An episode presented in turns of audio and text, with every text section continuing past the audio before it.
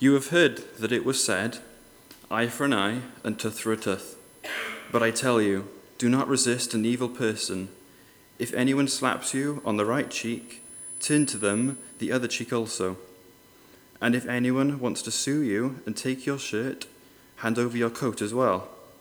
If anyone forces you to go one mile, go with them two miles. Give to the one who asks you, and do not turn away from the one who wants to borrow from you. Thanks, Nyron. Well, before Sam comes and speaks to us from God's word, we're going to stand and sing together the song, The Battle Belongs to the Lord. Would you join me? Let's stand to sing.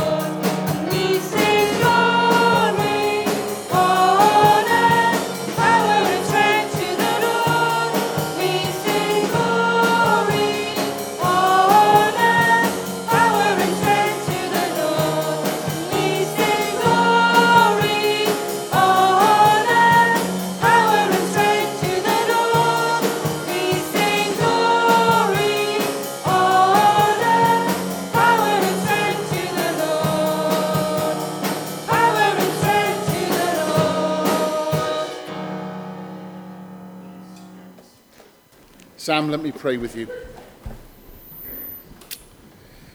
Let's pray. Father in heaven, we thank you for this opportunity now, this morning, to just sit and hear from you through your servant Sam. We want to pray for that which you've been helping her mull over and study in recent weeks, that it will really come out clearly to us as a word from you and that what we hear may be applicable to all of our lives and really help us and encourage us and challenge us in our walk with you. So bless dear Sam now. Pour out your spirit afresh upon her. In Jesus' name. Amen. Amen. Thank you, Mark. I'm Just going to have a sip of water before I start. So, good morning, everyone. When the kids were uh, showing their shields earlier, one of the kids had um, a picture of Cinderella on there. And I was thinking, wow, that's a story of being unfairly treated, isn't it? And this is what this sermon's going to be about. But she was waiting for somebody to save her, and it was the fairy godmother that came to her rescue. But it's God who comes to our rescue, isn't it? It's God that we hope in. And when we were singing that song earlier, battle belongs to the Lord. The battle belongs to the Lord. And I wonder, are you going through a battle at the moment? Are we going through a battle at the moment? Are you going through a conflict? Is there a situation where somebody's come up against you? Maybe said something about you that's not true? Are you being treated unfairly in some way? Someone called you a liar. or said that you're a bad parent, or a bad grandmother, a bad brother, a bad sister. Has somebody come to you in the workplace and said you're no good at your job? You shouldn't be there. Because I know things like that happen all the time, don't they? And it's tough. It's so tough because we don't always know what to do. I don't know about you, but usually my reaction, confess, is I usually want to argue. If someone says something untrue about me, straight away, I want to prove them wrong, come up with an argument so they'll change their mind and that they'll like me or that they'll think differently. And you know, that's okay. There was times in Jesus' life where he came against the religious leaders. And he called them hypocrites, actually, when they came to him and said that he shouldn't be healing on the Sabbath. He stood up and he knew their hearts. He knew that they were corrupt and he questioned them. So there is, there is time where that's appropriate. But there's times when that's not the right answer. And sometimes we need to just not say anything at all and just hope in the Lord that He'll fight that battle for us. A great preacher, Baptist preacher, Charles Spurgeon, uh, said once if you can end an argument with a bitter word, pray to God you don't say it. Now, I, re- I read that a couple of times, and it really got at me. If you can end an argument with one bitter word, pray to God you don't say it. Well, I pray all the time, I don't know about you, not to say anything bitter. don't always get it right. Uh, but there is a guy in the Bible, King David, who often got this right. He's such a credible inspiration to me when I re- uh, read about King David. And what we're going to do is we're going to look at a passage in the Bible which is in 2 Samuel chapter 16, verse 5 to uh, 12. So if you can just open your Pew Bibles for me, or have a look on your phones if you've got a Bible app. And it's 2 Samuel chapter 16, verse 5 to 12. I'll just give you a bit of context before I read it out to you. So, David, when he was a child, he was anointed by the prophet Samuel to be king of Israel. And as he grew up, he became a mighty warrior for King Saul. But there was some jealousy there, and King Saul tried to kill David on numerous occasions. And what's funny is that there were two occasions where King David could have killed Saul, King Saul, but he didn't. He showed absolute grace and humility, wouldn't harm God's servant. And that's why he's such an inspiration to me, because he, he continuously submitted to God and he trusted in God. And that's what a lot of his psalms are about. There's the emotion side, but often it would most of his psalms end with this trust.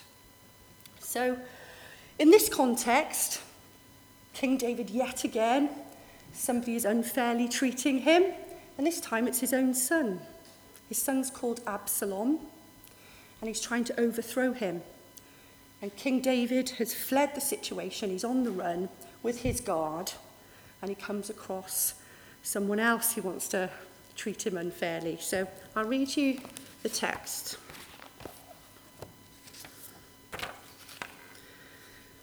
As King David approached Bahurim, a man from the same clan as Saul's family came out from there. His name was Shimei, son of Gera, and he cursed as he came out. He pelted David and all the king's officials with stones. Though all the troops and the special guard were on David's right hand left. As he cursed, Shimei said, Get out, get out, you murderer, you scoundrel. The Lord has repaid you for all the blood you shed in the household of Saul, in whose place you have reigned. The Lord has given the kingdom into the hands of your son Absalom. You have come to ruin because you're a murderer. Then Abishai, son of Zeruiah, said to the king, why should this dead dog curse my lord the king? Let me go over and cut off his head. But the king said, What does this have to do with you, you sons of Zeruiah? If he is cursing because the Lord said to him, Curse David, who can ask, Why do you do this? David then said to Abishai and all his officials, My son, my own flesh and blood is trying to kill me. How much more then this Benjamite? Leave him alone. Let him curse, for the Lord has told him to. It may be that the Lord will look upon my misery and restore to me his covenant blessing instead of his curse today. So, what's happening here? You've got David, King David, on the run, fleeing from his son, who's trying to overthrow his throne. And then, as he's running, his guards are surrounding him, and he comes across this guy called Shimei from the same tribe as King Saul. Now, what Shimei has assumed here is that King David has had something to do with King Saul's death when he took over the kingdom. And King David didn't have anything to do with King Saul's death. But this Benjamite thinks he has. So he's hurling abuse. He's treating him really unfairly because he doesn't know all the facts. And that's often the case, isn't it? When, we, when we're persecuted or somebody's having a go at us, they don't always know all the facts. Sometimes when we have a go at other people, we don't know all the facts. So his guard, Abishai, has turned around now and said, Don't take that. Don't take that off that guy. Let me go over and kill him. And King David has said, No, if God's allowed this to happen, then maybe something good will come out of it. And I think this is profound. So, what we're going to do is we're going to partially reenact this if that's okay. So I'm looking for three volunteers. Somebody to be King David. Who wants to be King David? Hands up. Come on, help me out, or I'll have to nominate. King David, come on. I thought all your hands would be up to be King David, rather than Shimei. Thank you, thank you. You're not going to have to do anything, you're just going to need to sit down. And I'll give you some humiliating clothes to wear. Right.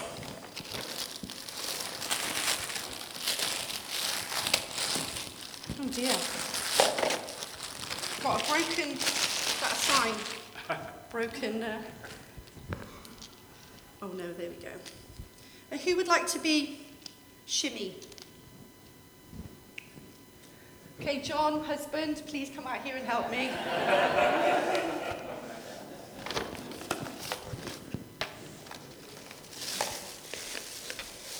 and who would like to be the King's Guard? Oh, thank you, Teresa. Appreciate it. Thank you very much. So if you sit here, John, Yep. just at the end. And actually, if you're okay to sit by here, be fab. And Teresa, if you sit right here. Uh, rose between two thorns. It's just a, just a bit more accurate considering you're guarding the king. So there's your helmet. Very fetching. Just like goes on my pony. So we've got Shimei, person who's throwing stones at King David, and this is Abishai, the guard. So what I want us to think about is who represents what on this card, right? So we've got the world. Okay?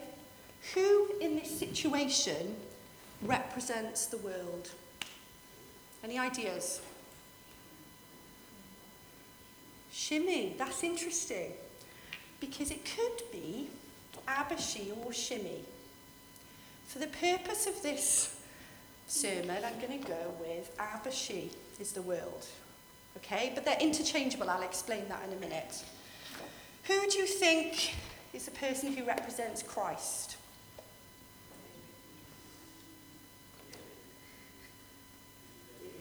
There we go, fabulous, King David.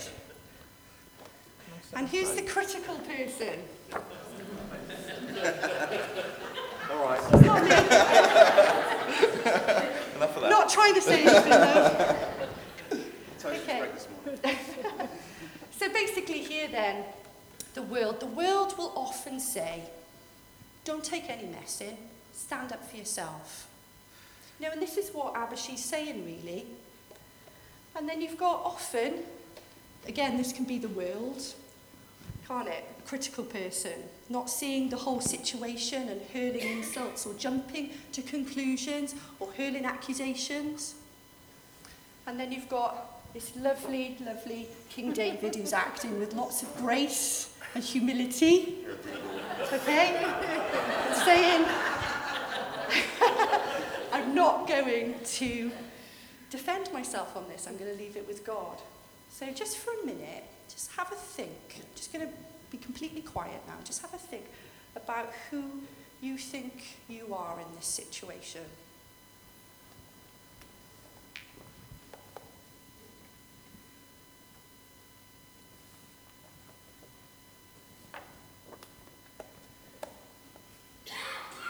Now, I must confess, as I said earlier, I'm often like the world. Somebody comes up against me, I think, don't take any mess in. And often I'll react and I'll say something that I don't mean because I'll be getting defensive. I'm hoping I'm not too much of a critical person anymore. I don't know how you are. But what I do know, I don't know about you, but I want to be more like Christ. I want to show that humility and that grace and that trust when people do come up against me. That's what I hope for us, really. Okay, thank you very much, guys. Well done. Thank you.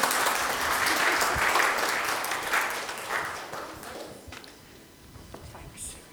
You can keep the. You keep. He's going to keep it, is he?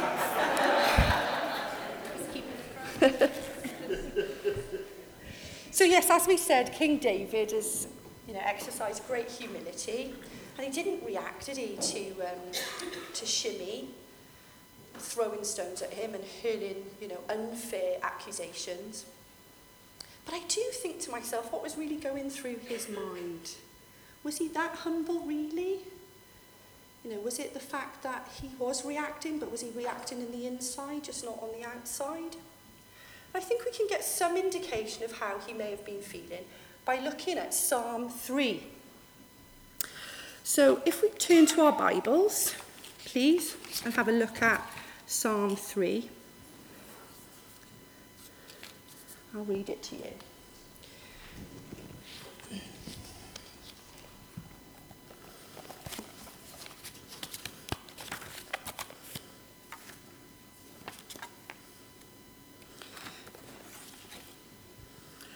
Lord, how many are my foes?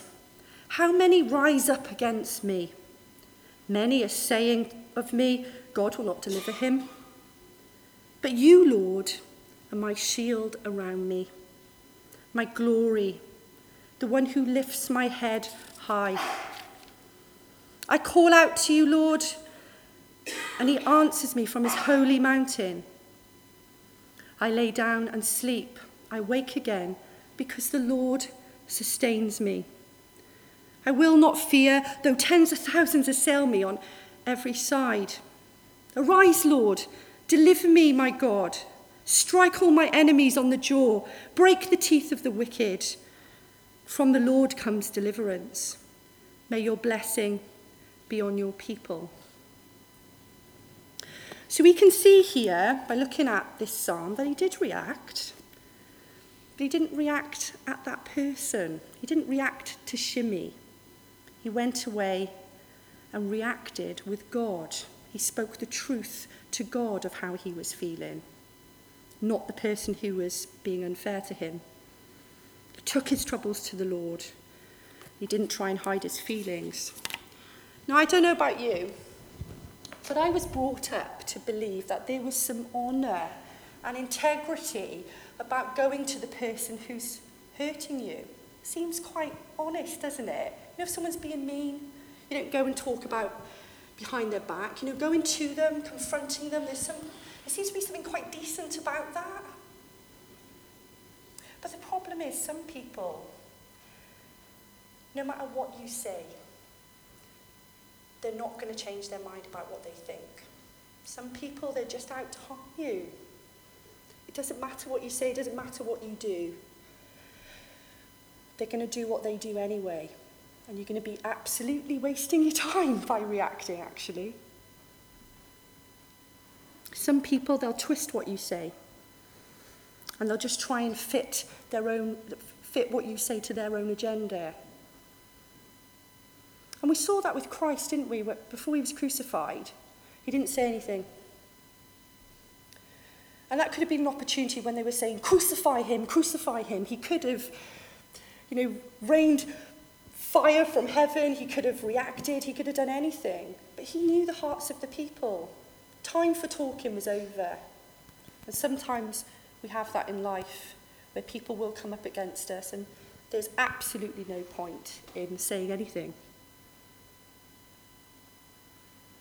So let's look back at this psalm. How did King David have that humility? How did he encourage himself? And how did he react? How did, what did he do? Well, for starters, if you look at verse 3, he remembered that God would protect him.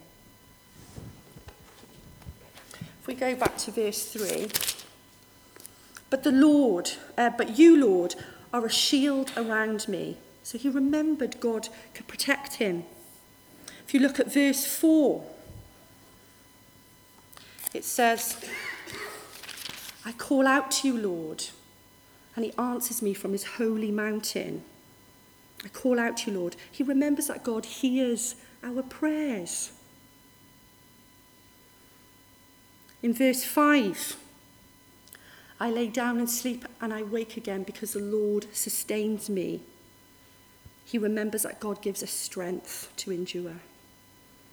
And ultimately, in verse 7, he remembers that God can deliver him from any situation. So God can deliver us from any situation.